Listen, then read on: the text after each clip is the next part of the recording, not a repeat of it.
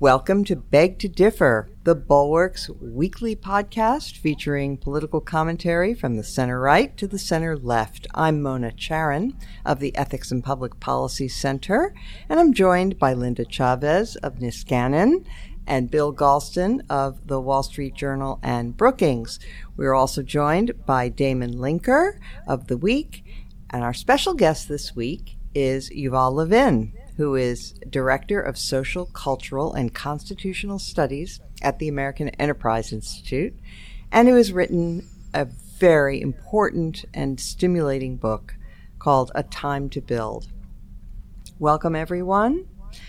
Yuval, uh, people were, this book made a huge splash, and, uh, and, and rightly so. Uh, you, you make an argument that is, I think, um, it's it's original, uh, where you're, you're uh, examining what's wrong and and you come to the conclusion that a lot of what is ailing our society comes from the decay of institutions. So, if you can lay out your thesis quickly, it, not for this crowd, because Bill Galston uh, reviewed it, and I think mm-hmm. all of us have read it, but for our listeners. well, thank you. Thanks very much for having me, first of all. I appreciate it. Uh, the book really begins from a sense that we, our society is living through a crisis that we're having some trouble diagnosing, and that an important part of the diagnosis, certainly not all of it, but an important part of it falls into a blind spot for us because we tend not to think in institutional terms when we think about American life.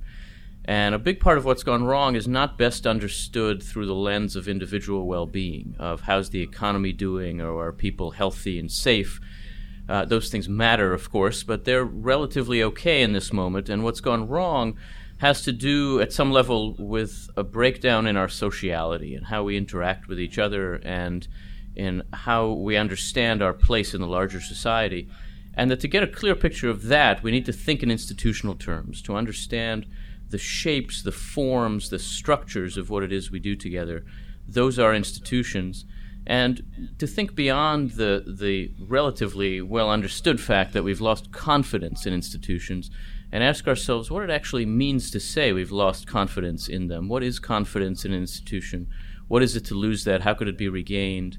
Certainly, some part of that has to do with straightforward institutional corruption or incompetence, but some part of it, I argue, also has to do with a sense that our institutions no longer see themselves as being in the business of forming us, of forming the people within them, and instead, in a lot of areas of American life, offer people platforms, ways of performing, ways of being seen, ways of taking part in a larger culture war that isn't really about the purposes and, and distinct integrities of our different institutions.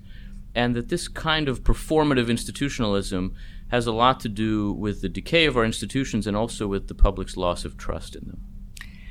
Um, I thought your book was strongest when uh, you were discussing the declining role of Congress and the ways in which members no longer see themselves as institutionalists. They no longer see themselves as participating in an institution that has a higher goal, another goal. Mm-hmm. Rather, they are performative and they use the Congress simply as a backdrop for their own um, celebrity or for their own clicks and media presence and so forth. I think that was um, really insightful and, and clearly, uh, I mean, I think it's obviously right. Um, I, I don't know that I completely buy that uh, all the institutions you mention are suffering from the same disease. Mm-hmm. So, for example, um, the universities, I think, arguably are maintaining their institutional role. It's not one that we as conservatives are comfortable with because we disagree with a lot of what they believe. But they are institutionalists. They uh, in, they they bring students in and they inculcate them in a in an ethic, which is it's about learning, it's about science, it's about uh, evidence. Um, that's how we um, improve the world. Um, they they do expect they do get and and uh, this is a, a a remarkable thing, an, an, enormous amount of loyalty from their students. Mm-hmm. People acquire, you know, those the, those T-shirts and all the rest of it. It's very important to them how their teams do and all that. And um, so they get loyalty, they get um, character formation. Um, and uh, and and they get a higher purpose. So I'm not sure that the universities are actually guilty of losing their institutional role, as you claim. Yeah, so the argument about inst- about uh, universities in the book is certainly more complicated than that around our political institutions and professional institutions. Um, obviously, there is a, clearly a way in which universities are formative. They're educational institutions. Um, they do understand themselves as there to shape a rising generation. But I think there's an important way in which universities have failed themselves now to be formed by the overarching academic ethic that ought to shape them toward uh, pursuing the tr- truth through teaching and learning. Um, I think there are ways now that universities understand themselves as platforms for students to express themselves, or for faculty, for people to uh, you know, I, I, I, saw recently a, uh, a, a catalog from the University of Chicago, which to, to, my mind is America's greatest university, though I'm I'm not objective about it. Um, Neither am I. which which argued in part that what the university offered students was a, a, a place to be yourself. It said in in big letters at the top, "Finally, a place to be yourself." And I thought, I'm just not sure that that's what the University of Chicago did for me. Hmm. It actually told me how to be something better than what I was when I came in. And of course, it still does that and still sees itself as changing and shaping people. But I think the notion that the purpose of our core institutions is to offer people a way to finally be themselves and to and to think of what they do in expressive terms fundamentally um, certainly has affected the ethic of our universities and that there's also a way in which they've been overtaken by the logic of the culture war and the categories of the culture war, so that rather than a party of the university governing the institution and administering the institution, I think in a lot of our elite universities now, in particular, there's a culture of administration that is fundamentally political and expressive, and that itself is not shaped enough by a, an institutional ethic so that while it does shape students, it shapes them in a way that fits them toward this larger deformation of institutions in American life rather than helping them to resist it some. Hmm. One of the things, uh, Yuval, that I, I think we conservatives sometimes miss is we focus a lot of attention on universities and the role that they play. But by the time that students get to the university, they've already been formed by public education mm-hmm. by and large. And I think we've seen such a decline in terms of the quality of public education in uh, the sense of forming character. And, and, you know you've written about it. I've written a lot about uh, about immigration in the United States, and one of the reasons we were so successful in terms of being this open uh, society in which we welcomed in newcomers is that they entered the public schools and they became American, and uh, students learned American history. They uh, there was really an emphasis on character building, and this is something that's preoccupied me for a very long time. Back in the 1970s, when I was editor of the American Educator at the American Federation of Teachers, um, we started a series. And Bill Bennett helped uh, create uh, the series of trying to provide teachers with materials to use in the classroom uh, that aimed at character formation. And we did that largely because there had been this huge transformation in public education in which um, you had this whole moral relativism that swept uh, schools from the 60s uh, onwards. So I think that, you know, emphasizing the breakdown in institutions, I think uh, Mona's right. The universities have a strong institutional presence. Public schools also have a strong institutional uh, presence, but the content of what it is they are transmitting has been so dramatically transformed. Uh, and that's part of the problem today. Yeah, I, I think that's right. I think we are, in some ways, getting to a moment where, particularly on the right, people are returning to thinking about K through 12 educational questions in terms of character formation and citizen formation after a period where there was, for a time, a kind of bipartisan coalition of education reformers that focused much more on test scores and skills training. Um, a coalition that I think achieved some valuable things, but that, uh, for various reasons, is broken apart from both directions. Uh, that is left and right in the in the last few years and that in its wake, when when the next phase of education reform takes shape, I think you're going to see a lot more of an emphasis from the right on character formation and on civics. Um, that matters. I think it's enormously important. But I would also say the, the, the quality of education in America's public schools varies massively. Um, there are a lot of really great public schools in the United States. And I, I, think public schooling is a very important facet of, of citizen formation and really of solidarity in general. Um, and I think it makes sense for us to try to think about how to strengthen public schooling and make it better. Uh, rather than just looking for escape valves, which some people need and, and should have. But um, you know, and, and, so I do think it makes sense for us to worry about schools as formative institutions and to help them understand themselves in those terms more than they've tended to. Bill. Well, Yuval, uh, Mona at, at the outset referred to the fact that I'd had an opportunity to review your book at some length. The, the post was very generous with its yeah. word count, I must say. And it's only fair to give you an opportunity to reply to perhaps the central question that I raised about your book. Mm-hmm. And let me summarize it this way. A lot of your book revolves around the distinction between the formative and the performative, right? And your argument is that our institutions have neglected the, the, the former and provided platforms for the latter. I would add parenthetically that if you put cameras in Congress, mm-hmm. then you should expect what you get. Yes. Mm-hmm. Right? And there is a cost to transparency that can be measured, I think, in institutional terms. We've made a choice that we may want to rethink and revisit.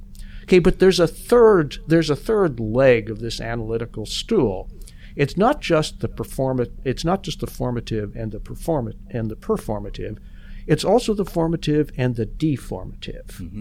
And the problem that I had with the analytical structure of the book is that it used formation without distinguishing between good and bad formation. It's not simply right. a question of whether or not you do it, it's how you do it, to what end. And, uh, and my argument was that when institutions are unfair or unjust or oppressive, they cannot form their members properly, and it is understandable that people revolt against them. Yeah. Well, thank you, first of all. Uh, if, if, thank you for the review, from which I learned a huge amount, and, and I very much appreciate uh, you raise a good question, and it's certainly something I take up in the book to some degree. I mean, as I, make the argument that simply being an institution doesn't mean that you're doing something valuable. The, the, the mob is an institution, as I argue in the book, and it's one we should seek to destroy because uh, it, it pursues a destructive end in an institutionally effective way. And the fact that it's a solid formative institution is not an argument for our regarding it highly or well. Um, I, I do think, though, that that question of whether what this institution does is good or bad for our society is a, a more evident question, a more straightforward question, and that the challenge that's posed to our institutions by the rise of performativeness is more complex and harder to see, and so it takes a little more work to uncover it. But w- ultimately, what it argues for is that what people should be doing within our institutions is engaging in an argument about the kind of formation they should be pursuing. That is, what is the good we're after? And that question obviously then becomes a question for society to understand in normative terms. Uh, some of these institutions, some of our institutions are and have been oppressive. And as I suggest in the book, the term institutional racism is not a metaphor in America. It's a, it's a reality. It's a lived reality for many people. And so the fact that something is an institution doesn't make it a good thing. But I think the, the less obvious reality for Americans, just given the nature of our culture, it's not really something new, is simply the fact that we require functional institutions in order to flourish. That advancing the goods we do want to advance in our society requires working institutions and requires working through and not just around or over institutions. And so I, I guess I would say it, it's because I think that needs to be emphasized that the book emphasizes it. It's certainly not because I don't think that the that there's a distinction between good and bad institutions. And I'd also say, Bill, I think the, the, the point you raised at the beginning here about transparency is enormously important. Um, it is an argument I bring out in the book, I, I, and I had an essay in the Atlantic last week making this point about Congress that transparency has great value, but it, it involves a trade off like everything else. And if we treat it as though it doesn't, and simply think that more and more transparency is always better, we lose sight of the fact that every institution needs an inner life. And Congress, in particular, because its work is bargaining and compromise and accommodation, which are things that just can't be done in the open, really requires some spaces where members can actually know each other and work with each other and it is sorely lacking in those kinds of spaces. It's now. why the uh, intelligence committees tend to be the ones that get the most done. Yep. Because they're and members they're, love those. Committees. They love them because they're they're confidential. Yeah. Yep. Just one last comment, Yuval. I was really surprised that you didn't protest against what Mona said in her introduction. She said that it was an original book. Now, you yourself said yes. that paraphrasing Aristotle is your only marketable skill. Yes. I'm a conservative. Originality is overrated. Uh, yeah, look, I, th- this is an Aristotelian argument. It, it's also an argument very influenced by a teacher of mine, Hugh Heclo, who wrote a wonderful book about institutions about 15 great, years ago. Great book. From which I learned a huge amount. Um, and Hugh passed away while I was working on this book, and, oh. and uh, uh, only sort of knew it was coming. It would have been a much better book if he had been able to read oh. it and, uh, and, and think it through with me. Damon, I'm just going to tell a quick line, and then I'll come to you. Uh, you know, there's the story about the professor who handed back a paper to a student and said, "Your paper is both good and original. Unfortunately, the parts that are original are not good, and the parts that are good are not original." Okay, Damon, what have you got for us? Yeah, I mean, uh, hello, uh, Yuval. Good to, yeah, to talk to you. Uh, I very much like the book. Uh, I, I, I, I, guess the thing that um, it stimulates in my mind most of all at the moment, because I spend so much time kind of focused on the uh, the news cycle, which these days is focused on the upcoming election.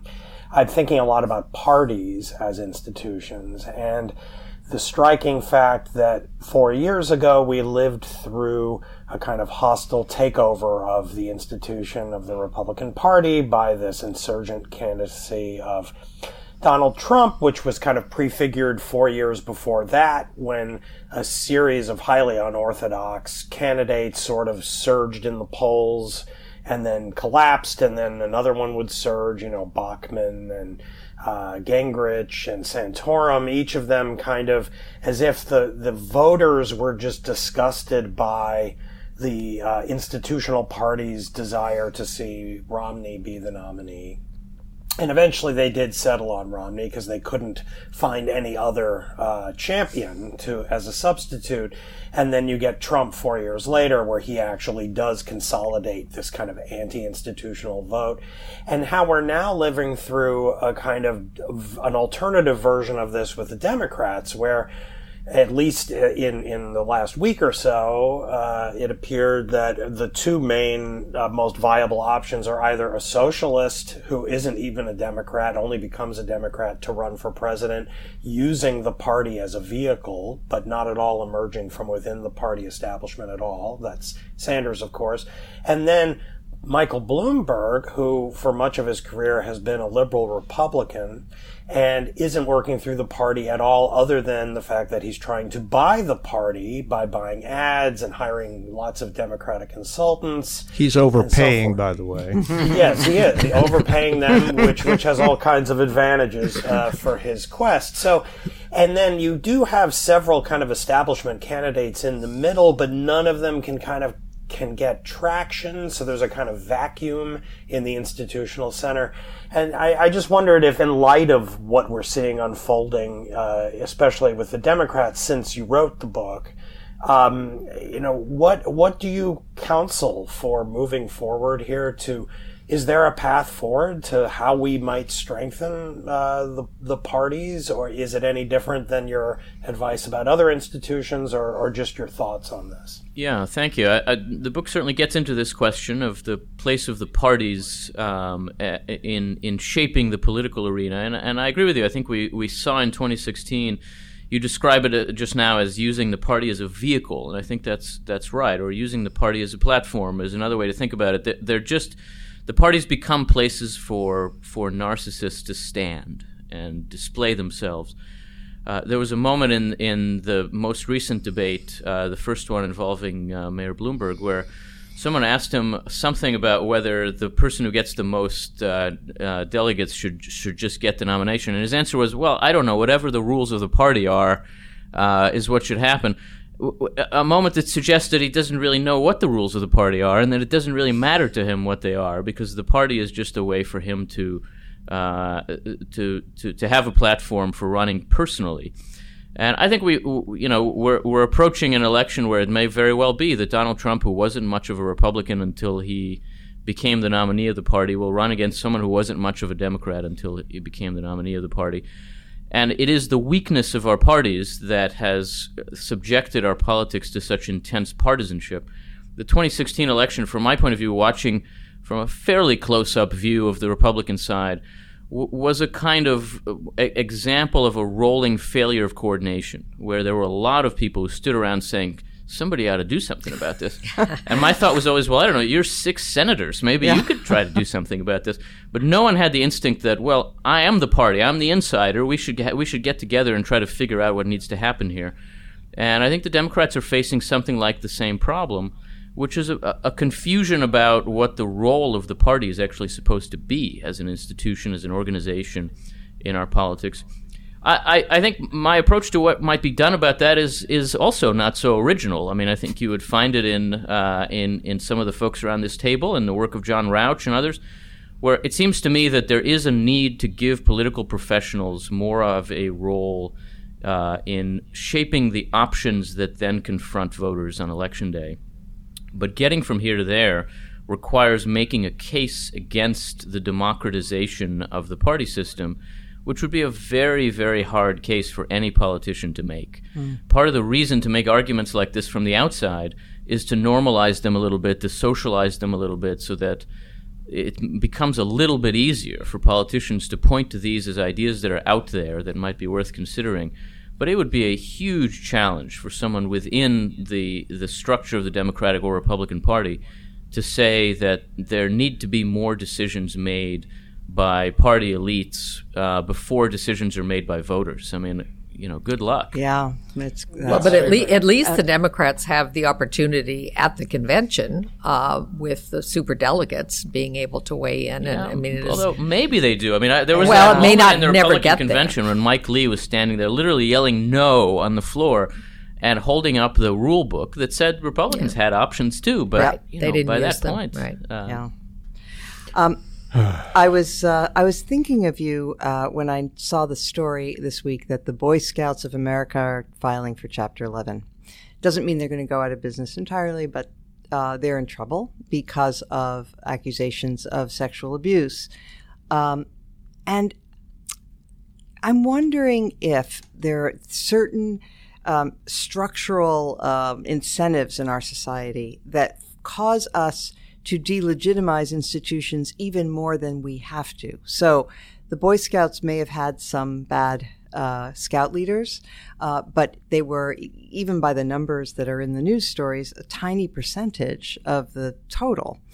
And yet, uh, because you can sue people and because you can get a lot of attention and because it's a good news story, for all those reasons, um, we tend to perhaps delegitimize institutions more than they merit. What do you have any yeah. views about that? Yeah, I mean, I, I, do think we're we're living in a moment that's particularly hostile to institutions. Uh, it's not the first such moment in American history. I mean, there is this is this is in our DNA in some respects. We we we Americans come with a sort of uh, mistrust of institutions. It's very deeply rooted in our culture comes from a certain kind of Protestantism that shaped our culture early on, and that was very suspicious of mediation, so that even as we've always been good institution builders as a practical matter, we've always been suspicious of institutions.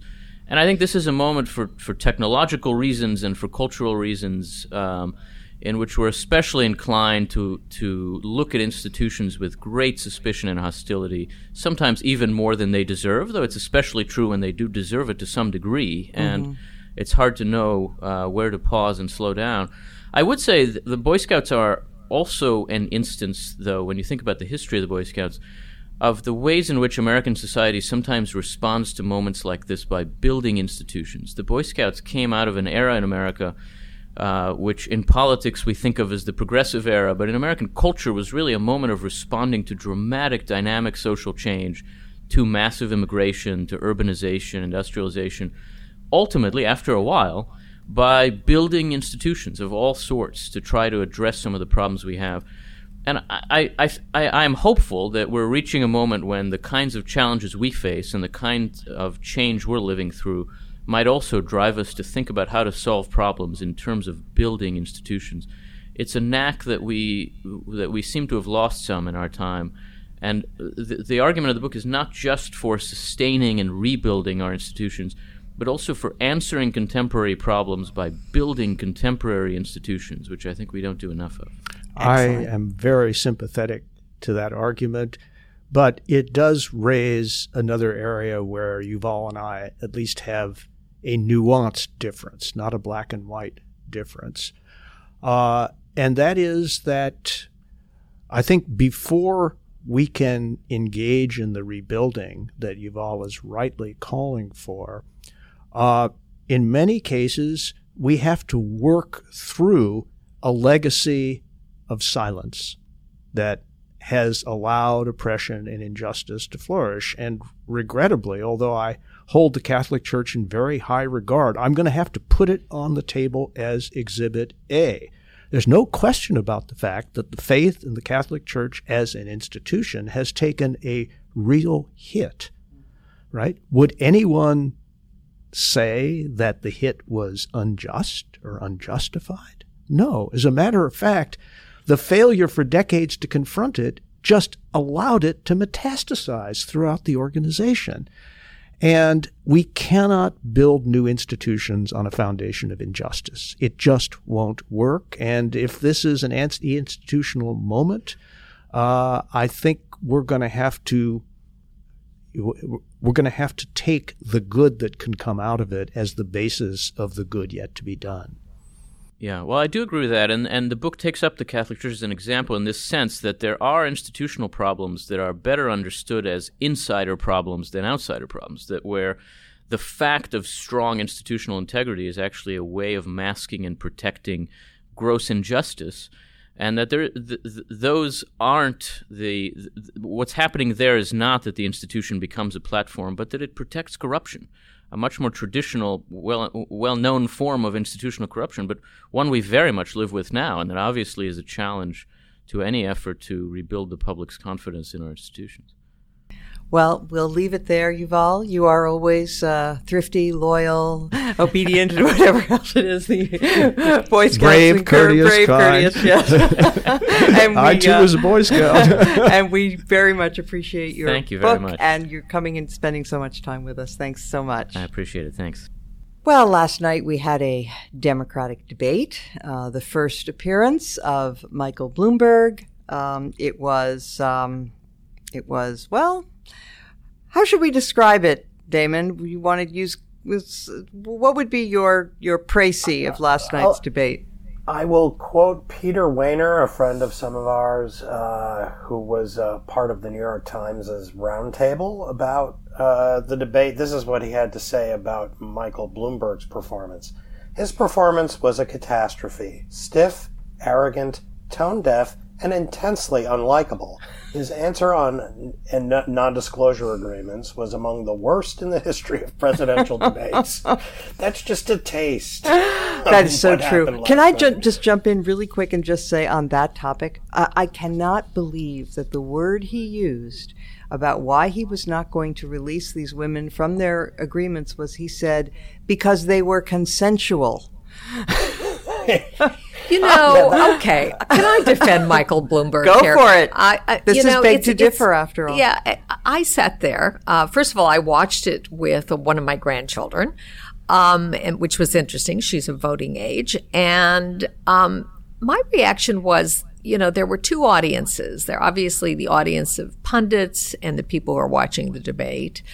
Um, and then the sort of broader audience of America. And I thought Bloomberg did not do as badly as the pundits are all saying he did. Yes, was he rough around the edges? We, we all knew he wasn't a great debater. Anybody who watched clips from his various mayor mayoral uh, contests knows that he's not a great debater. And yes, he really flubbed the answers on uh, on the disclosure agreements and also I think on his taxes. That didn't sort of come across. The fact that I have I thousands can't use TurboTax like, like, you right, peons. right. That that obviously did not come across well. And even on and, and on stop and frisk, he was particularly tone deaf. On the other hand, he had a few good moments. And, you know, I loved his line about Bernie. You know, what a country that, you know, the leading socialist in the country is a millionaire and owns three houses. Um, when he felt strongly about something, when he was talking about the climate, for example, he was, I thought, really good. He was concise. He, uh, he gained some points. And, my sense was it, it, was such an awful food fight and the nastiness. And Elizabeth Warren, I mean, I just wanted to jump into my TV and shake her. She was so obnoxious and so difficult. Um, and, you know, afterwards, I'm hearing all the pundits talking about how she won the debate. No, she didn't. Not with voters, not with people who are actually going to go in and have to vote for her. She was intensely unlikable. And um, I, I just thought she came across terribly. And I think that's the reason why she's been going down in the polls. I've been saying all along, I don't think she's very likable. And she certainly wasn't last night. Uh, Bill, I, I, arguably. I, could I just briefly yeah, go, allow Bret Stephens to have the last word on, yeah. on Bloomberg on yeah. this point at least? Uh, uh, he wrote, you know, a column uh, a couple of months ago in the Times titled "Run, Mike, Run." Hmm. His take on Bloomberg was, "quote Oy vey." so, uh, so anyway, I'll yeah, um, Bill, arguably, the decision of most of the people on that debate stage to go after Bloomberg and not Bernie Sanders was the best thing that could have happened to Sanders, who sails away from this as the unmatched frontrunner. I could not agree more. That's mm-hmm. the best one line summary of the strategic consequences of the debate. And uh, I think it is inevitable that he will win in Nevada this weekend. He will then steam into South Carolina, having won the popular vote in the first three contests. The latest, the latest survey out of South Carolina had him tied with Biden, uh, which suggests that all of the momentum is positive for him and neg- negative for Biden, who didn't do a bad job last night, by the way. That was one of his stronger performances. Whether it was too little, too late remains to be seen. But at this point, uh, he has to be regarded as the undisputed front runner, a title that last night did nothing to alter, let alone remove. Uh, and for all the talk of a hung convention, you know, which is what journalists have been yearning for for the last 68 years, uh, I think it's at least as possible uh, that there will be a consolidation around a self, you know, an avowed and proud socialist as the nominee of the Democratic Party. The only way that outcome is averted is if there is a crystallization of what I'll tendentiously call the non socialist vote in the Democratic Party around a single challenger. Uh, and it's anybody's guess whether that's going to happen.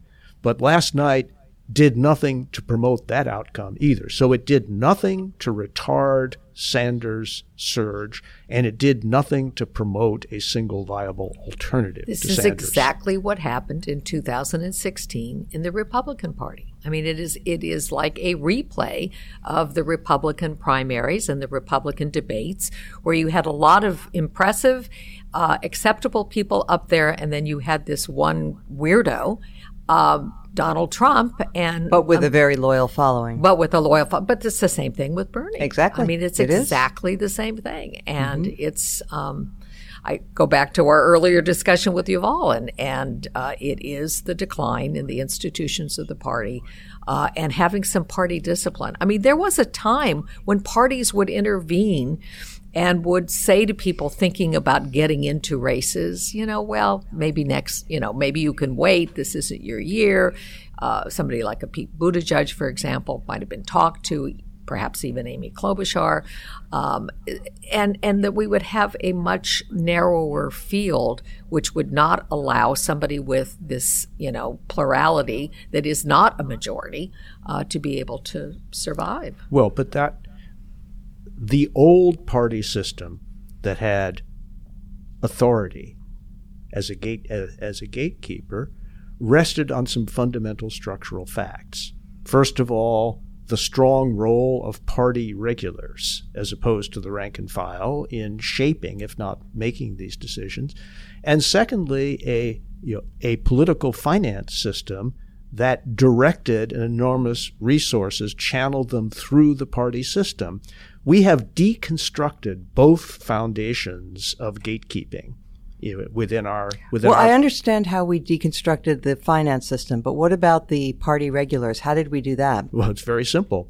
Uh, i cast my first vote for president in 1968 uh, which was a train wreck in my political party. The consequence of that train wreck was that the old party dominated system, which led to Hubert Humphrey's nomination, despite the fact that he had barely entered any primaries. Uh, that led to its replacement by a bottom up grassroots movement.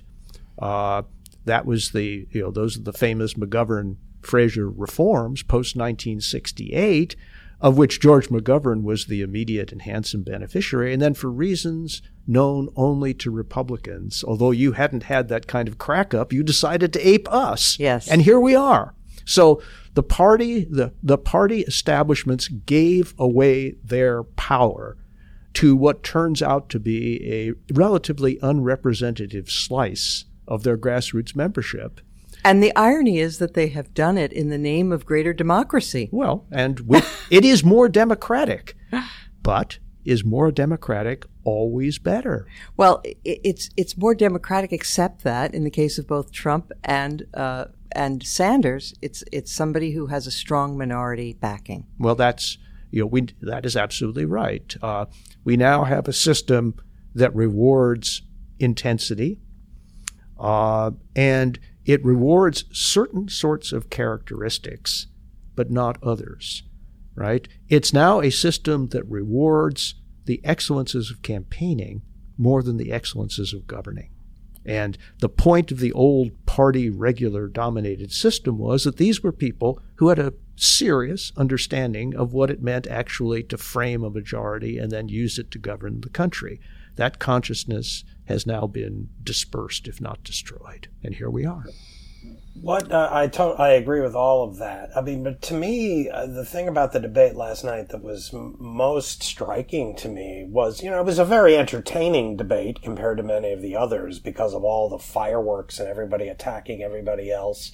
It made it uh, a kind of uh, like a car crash for that lasted for two hours. You kind of watched, but that's the point that you have to wonder. I think encapsulates this point of the best example was probably the exchanges between Pete Buttigieg and Amy Klobuchar. Like that was that was a fight that had no kind of policy substance to it at all. They're both ideological moderates. And Buttigieg made a, a calculated point that his strategy to win is to kneecap his closest rival for the moderate lane uh, in in the next primary primary or two, rather than say trying to shine as as you know taking it to Donald Trump. I mean, Donald Trump was hardly mentioned. He was hardly night. mentioned. Exactly. Almost, you, know, you could tell that Bloomberg wanted to do that because that's what he's been doing in all of his ads from the beginning. But he was then assaulted by everybody and had to defend himself. And so instead of Buttigieg saying, I'm going to ignore all of you, I'm going to make the most compelling case against Donald Trump, and in doing so, will shine and rise above everybody else, he decides after Klobuchar's been hit over not knowing the president of Mexico's name uh, by one of the questioners, and that had was a very kind of tense exchange for her that lasted, I think, even longer than it should have. Way longer. Uh, give, given that it was it was just an embarrassing flub on her part, nothing that significant, and then and then when it was over, Buttigieg makes a point of coming back and hitting her again. And then he did a similar thing about 45 minutes later. And again, there was no content to it at all. It was just a kind of personal brawl where he was trying to make her angry so she would get flustered and look bad. And it sort of worked, but it made me actually dislike him. Yeah, uh, right. And, and, and so then where are we? We're like left with, oh, I don't like any of these people. I guess it's going to be Bernie. By the way, that moderator, just one, one quick point, Linda, that, the, that uh, moderator who asked the question about the uh, the Mexican president's name. What an absurd use of her time uh, to say, "Well, do you think it's right that a major that a candidate for president forgot the name of a major, you know, American ally and partner?" I mean, for heaven's sake, uh, that was just embarrassing. Well, I thought her I, I, when I started to talk. That's exactly the point I was going to make. It's it's not even so much about whether or not the candidates should know who the president of Mexico is. My guess is they could all tell you who the president of Canada is. Um, and and by the way, I became the Republican nominee in 1986 in the state of Maryland because I knew such things. There was a, a quiz that was given to all the candidates. I was the only one who could answer the questions. And how did that work out? yeah, it didn't work out so well. You know, Barbara Mikulski, who had you know no idea who the actually uh, the prime minister of Israel was at the time, which I thought was pretty shocking since she was on foreign relations. Um, you know, didn't didn't hurt, hurt her at all. But the point was the moderator's tone. She was absolutely inappropriate. And this idea that these moderators, who are supposed to be kind of neutral there to ask questions, they're supposed to be, I think, kind of an anonymous vehicle to give the the listeners, the viewers, the chance to to get information. She became you know, a, a, participant. Yeah, she was in being performative. Yeah, and it was yeah, and it was. I, I, thought it was totally inappropriate. But it goes back to again some of the earlier discussion about what television does to us all, mm-hmm. and everybody wants to be a star and have their 15 minutes, and I think that's what oh, she it's was worse. doing. It's worse than that. I get the impression this is not a partisan comment that a lot of rank and file uh, members of Congress on the Republican side are really auditioning for commentators' gigs on Fox. Oh yeah, oh yeah. And Some of them have actually. they regard that as a promotion. Yes. Oh yeah. Yes. Absolutely. There, there, was who's that fellow from Utah who quit his job as a congressman and now is a full time Fox commentator. I forget his name. Uh, Chaffetz. Chaffetz. Chaffetz. Yeah. yeah. Um, so yeah, that's that's a that's a career path. Absolutely right. Um, and uh, and I see that Andrew Yang is now a yes, CNN, CNN contributor. Yeah, right. he was pretty good at um, it. Too, actually, he was actually he was quite winning. Yeah, yeah. I, he was he was one of my favorites uh, as far as that goes. Um, all right, so um, so that was um, that was the debate. I don't think that uh, Amy Klobuchar was at her best, by the way, for what it's worth. Um, she she seemed extremely nervous, and rather than living uh, using the moments that were presented to her um, to create a new uh, impression. She she doubled down on her her talking points, and I thought it was um, not not her most effective performance. All right, now uh, let's move on to um, the Justice Department and um, and the president, Bill Barr, and the president had some words this week, or maybe they did and maybe they didn't. We're not sure whether that was a genuine um, a, a genuine tiff or not. But uh, Bill Barr said on television that the president commenting on Justice Department matters made it impossible for him to do his job. Um, 2,000 former DOJ employees signed a letter calling upon Barr to resign. Barr dropped hints that he might be thinking of resigning. Um, we uh, uh, we we also have um, uh, an emergency meeting called by some uh, federal, uh, an organization of federal judges who are usually, this organization is usually just to, to, lobby for compensation and that sort of thing, and I suppose retirement benefits, but they called an emergency meeting because of the problems with uh, worries about the way our justice system is being handled. And of course, we had the pardons and commutations by the president this week. He said, I am the chief law enforcement officer of the United States. Linda. Well, first of all, you know, these commutations and pardons for people who have been involved in, in political corruption, uh, the irony is, is just, you know, so thick that you can, can barely tolerate it. Uh, but also, one of the things I wonder is why does the public not get incensed that people who have cheated the government out of you know millions of dollars of taxes are rewarded by this president. I mean, most of us, you know, we're coming up close to, to April, not that far away. Many people have already done their taxes. Um, and, you know, if most only. of yeah, right. But, you know, I mean, it's Americans pay their taxes. It's one of the things that's sort of remarkable about the United States is that we have largely a voluntary system and most people pay what that is owed. And here we have a bunch of people who've cheated and stolen um, and enriched themselves and they get these pardons. I, I just find this um, remarkable. I do too. But I will tell you that the Republicans will say, they'll do the whataboutism. They'll say, "Oh, but cares? the Democrat yeah. did you know what you know Obama let you know Eric Holder get away with?" And you know that's that's how that would go. But uh, well, Damon or Bill? Uh, I mean, let's let's step back from the particulars. Uh, we have an overweening executive. By that, I don't just mean Donald Trump. We have a structural constitutional problem. We have allowed a situation to develop uh, in which the Congress of the United States has neutered itself, and it has led to an excessive growth of power, a power shift to the executive on the one hand and the judiciary on the other. And now we're witnessing a smackdown between two institutions that have taken on a bunch of powers in recent decades that properly belong to the legislative branch. And uh, I share Linda's outrage about the particulars, uh, and I am not thrilled, to put it mildly, about the current occupant of the Oval Office.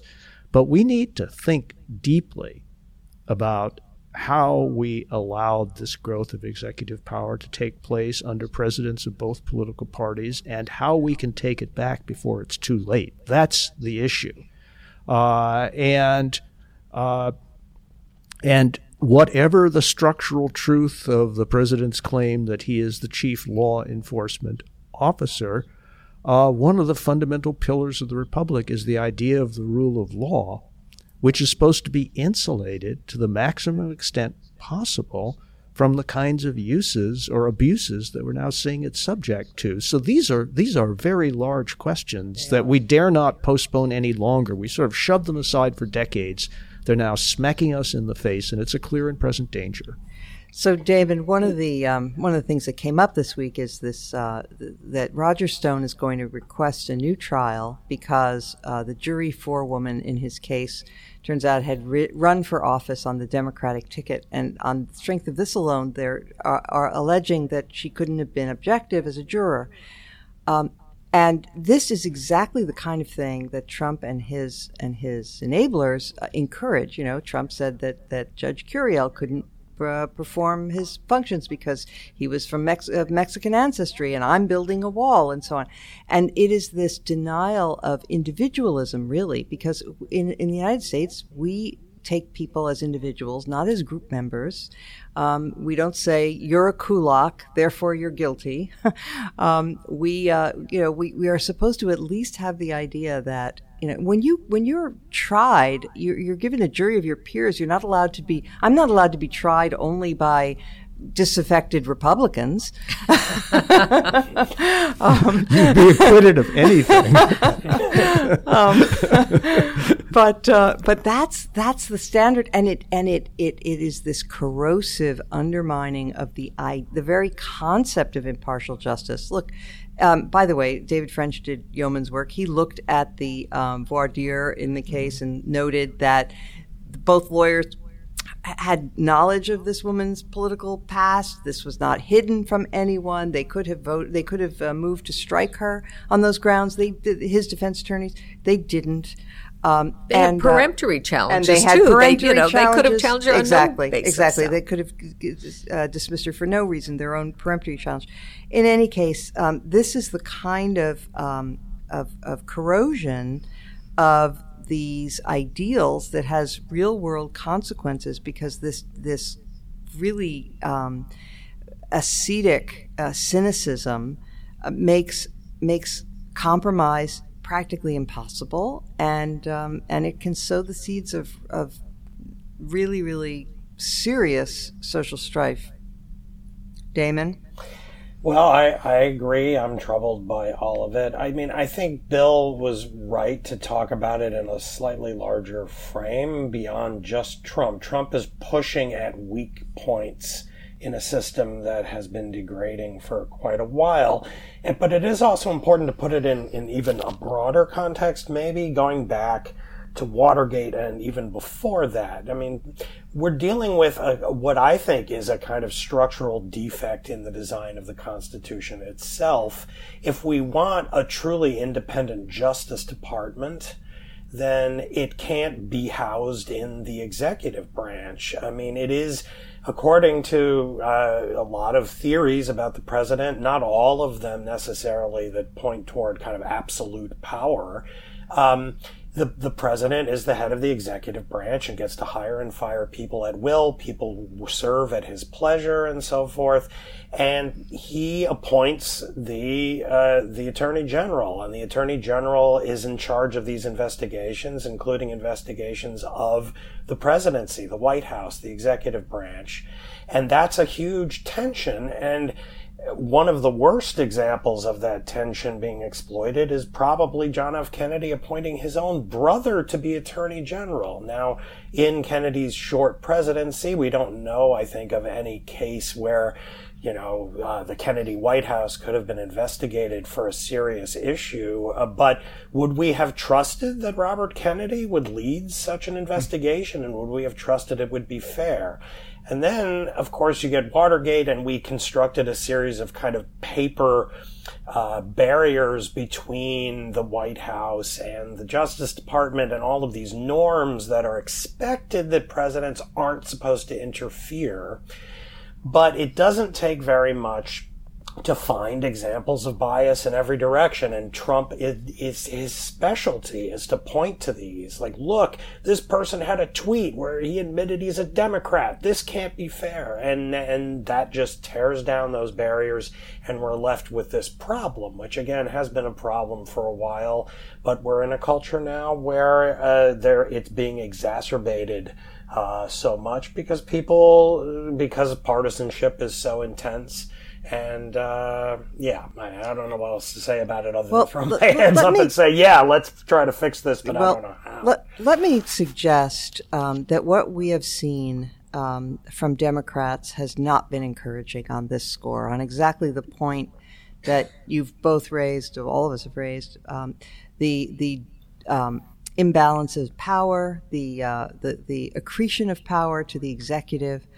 Um, you would think that the Democrats would want to think clearly about this, that it isn't just a problem of Trump, but it's that, you know, a loaded gun was sitting on the Oval Office desk when he took power. Um, and it was left there by a lot of people who uh, cheerfully um, gave him, gave the executive that authority. And yet, um, when you listen to the Democratic candidates for president, you, um, you hear them saying, things like they're going to um, do things through executive order, just like Trump, and uh, they're they're going to uh, uh, outlaw this. And you know, Elizabeth Warren said she was going to outlaw all drilling on federal lands and mining and so forth.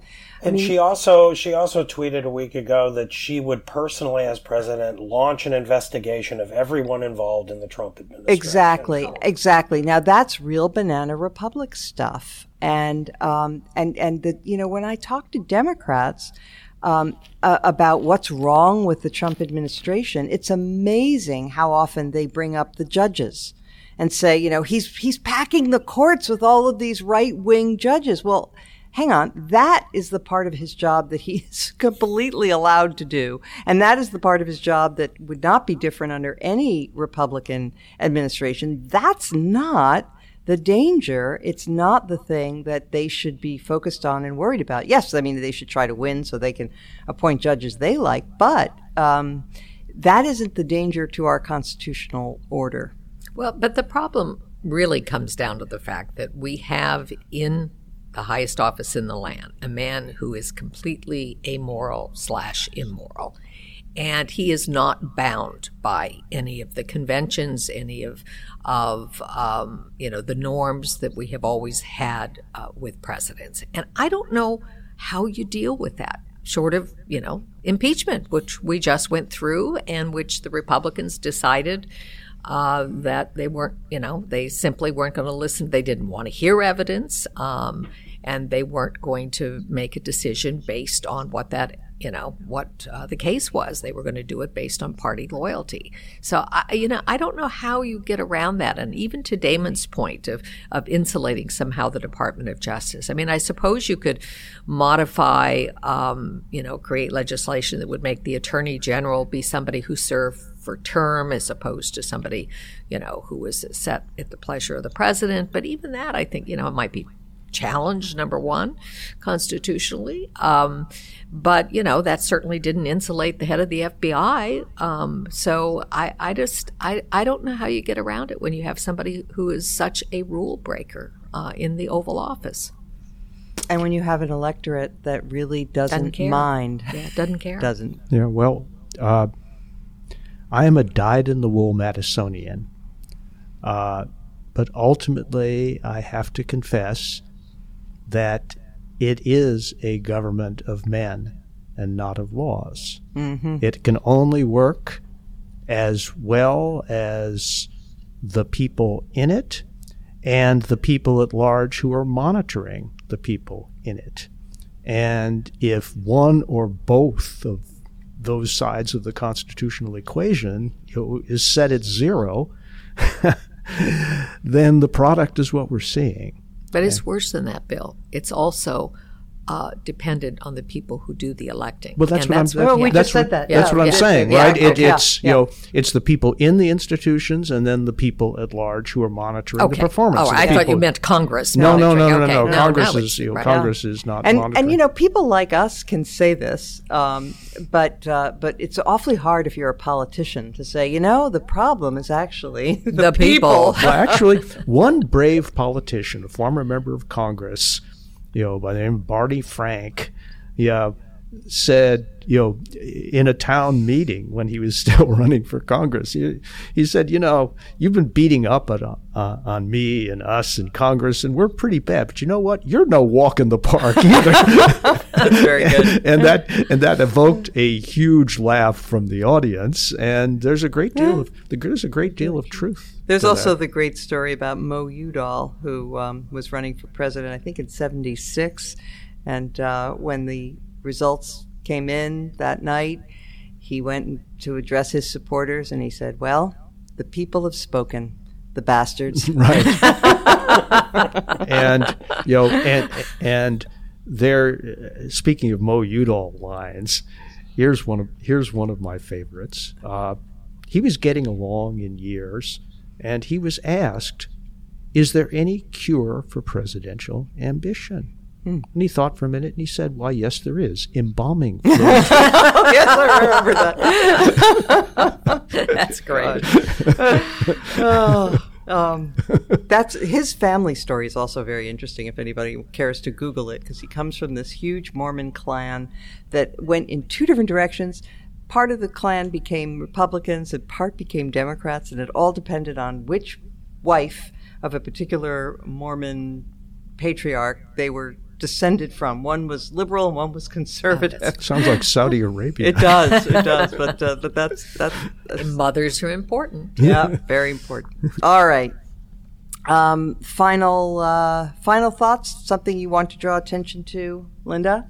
Well, uh, I wanted to draw attention to actually an article, but larger than that, a, a new project. Uh, some of us have been quite distressed at the 1619 project launched by the New York Times. And uh, this week, uh, Jason Riley in the Wall Street Journal, uh, my other favorite uh, columnist from the Wall Street Journal, had a piece about a new project that was started by Bob Woodson, and it's called the 1776 Project its point being, and it includes a bunch of people, who not not all of whom are conservatives, people like Glenn Loury, for example, um, who you know want to point to the fact that yes, slavery is America's original sin, but what was unique about the American experience in slavery, which after all had a uh, thousands uh, of year tradition, is that it was America where we first thought of the notion of abolition and the abolitionist movement um, was very important. Well, yeah, I'm not. I don't buy that, but we can get into that sometime. Well, As a historical matter, I think that's probably not right. No,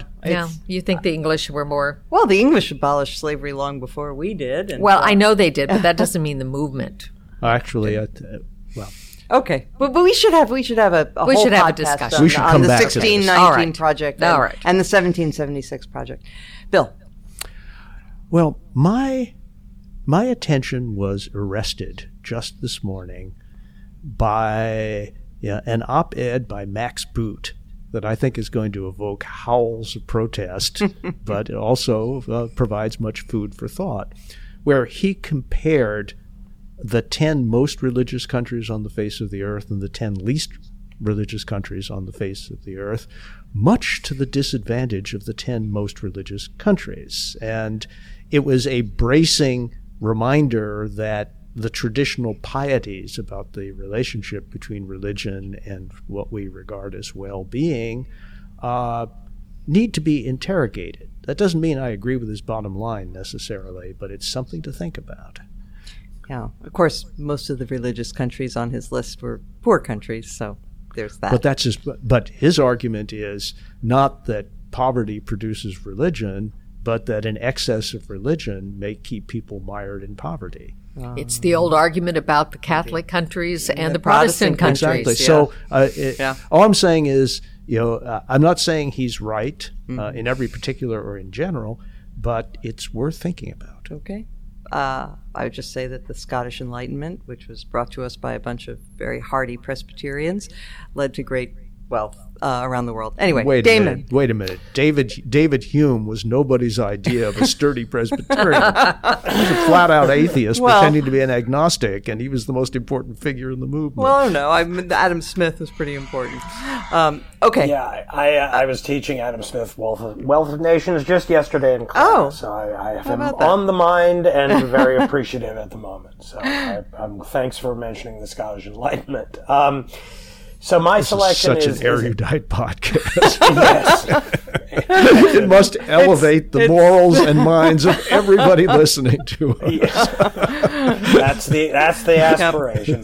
that we um, hope so. Well, actually, this will not be the highest brow I recommend. Really, it's just a bunch of fun. I actually quoted from it at the very top of the podcast. It's the New York Times as winners and losers of the Democratic debate, which is a feature they do. It's it's you know again not the most elevated thing. It's basically the most horse racy, scorecardy kind of thing. But they did they gathered together a lot of smart people from all over the spectrum: Will Wilkinson, Nick Kristof, Jamelle Bouie, Elizabeth Bruenig, Michelle Cottle, Dan McCarthy, uh, Ross Douthat, uh, and several others, including yeah Bret Stephens, Pete Wehner, and they give just very quick kind of summaries of each candidate and how they did, and they give them a score of one to ten. And it's it's a lot of fun usually, and it's especially good this time because last night's debate was kind of fireworks. So if you're looking for a little bit of that kind of political fun, it, it's fun. Look it up uh, as a feature.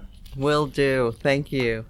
Um, mine. Oh yeah. yeah. Ahead. I'm sorry, Mona. No. I'll go after you. okay. You haven't... All right. Mine is. Um, so when we first started doing these end of the podcast um, talks, uh, we established that we would try to find something that someone on the other side had written to um, agree with, or then we expanded it to disagreeing with someone on our own side, and then it just became something we wanted to draw attention to. uh, I did get a n- very nice letter from a listener saying that he hopes we'll go back to the first version. Um, so, in a gesture, in a nod to that, let me let me make my um, final note about someone who is on my side. I mean, it's hard to get more on my side than David Brooks because not only are we both conservatives who are no longer Republicans and certainly not Trump fans, uh, but uh, but anyway, so so well that defines a, a, a, very small group. But he had a piece um, last week in the Atlantic. Um, saying that the nuclear family had been a failure and a disaster, and so I um, vehemently disagree with this, and I wrote a reply, a lengthy reply, which you can find in uh, the Bulwark, um, where I, um, you know, I, I really um, uh, gave all of my reasons. So I disagree with David Brooks. That's that's my final note. For the record, I do too. Uh, and so do I. I endorse mm. Mona's piece on that. Um, the uh, Thank you, know, you. I want to say that in my distress as a Democrat, both capital and small d, I let my mind wander forward a couple of weeks to a the final contest within the Democratic Party, and I call it the grumpy old Jewish guys contest. uh, and I did a statistical analysis of a Sanders uh, uh, of a Sanders uh, and uh, and Bloomberg final. And here were the results average age, 78 years, 3 months. Average height, 5'10. Average wealth, 30, $30 billion. Average year spent as a socialist, 39. and finally, uh, the SNL skit, played, of course, by Larry David and Mel Brooks.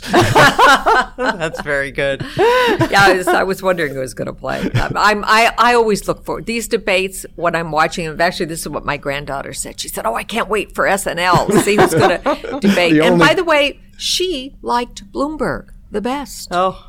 Um, so there you go. All right. And she's got to be some. That's an person. unusual granddaughter. Yeah, well, yeah. she's my granddaughter. I understand. There, there you go.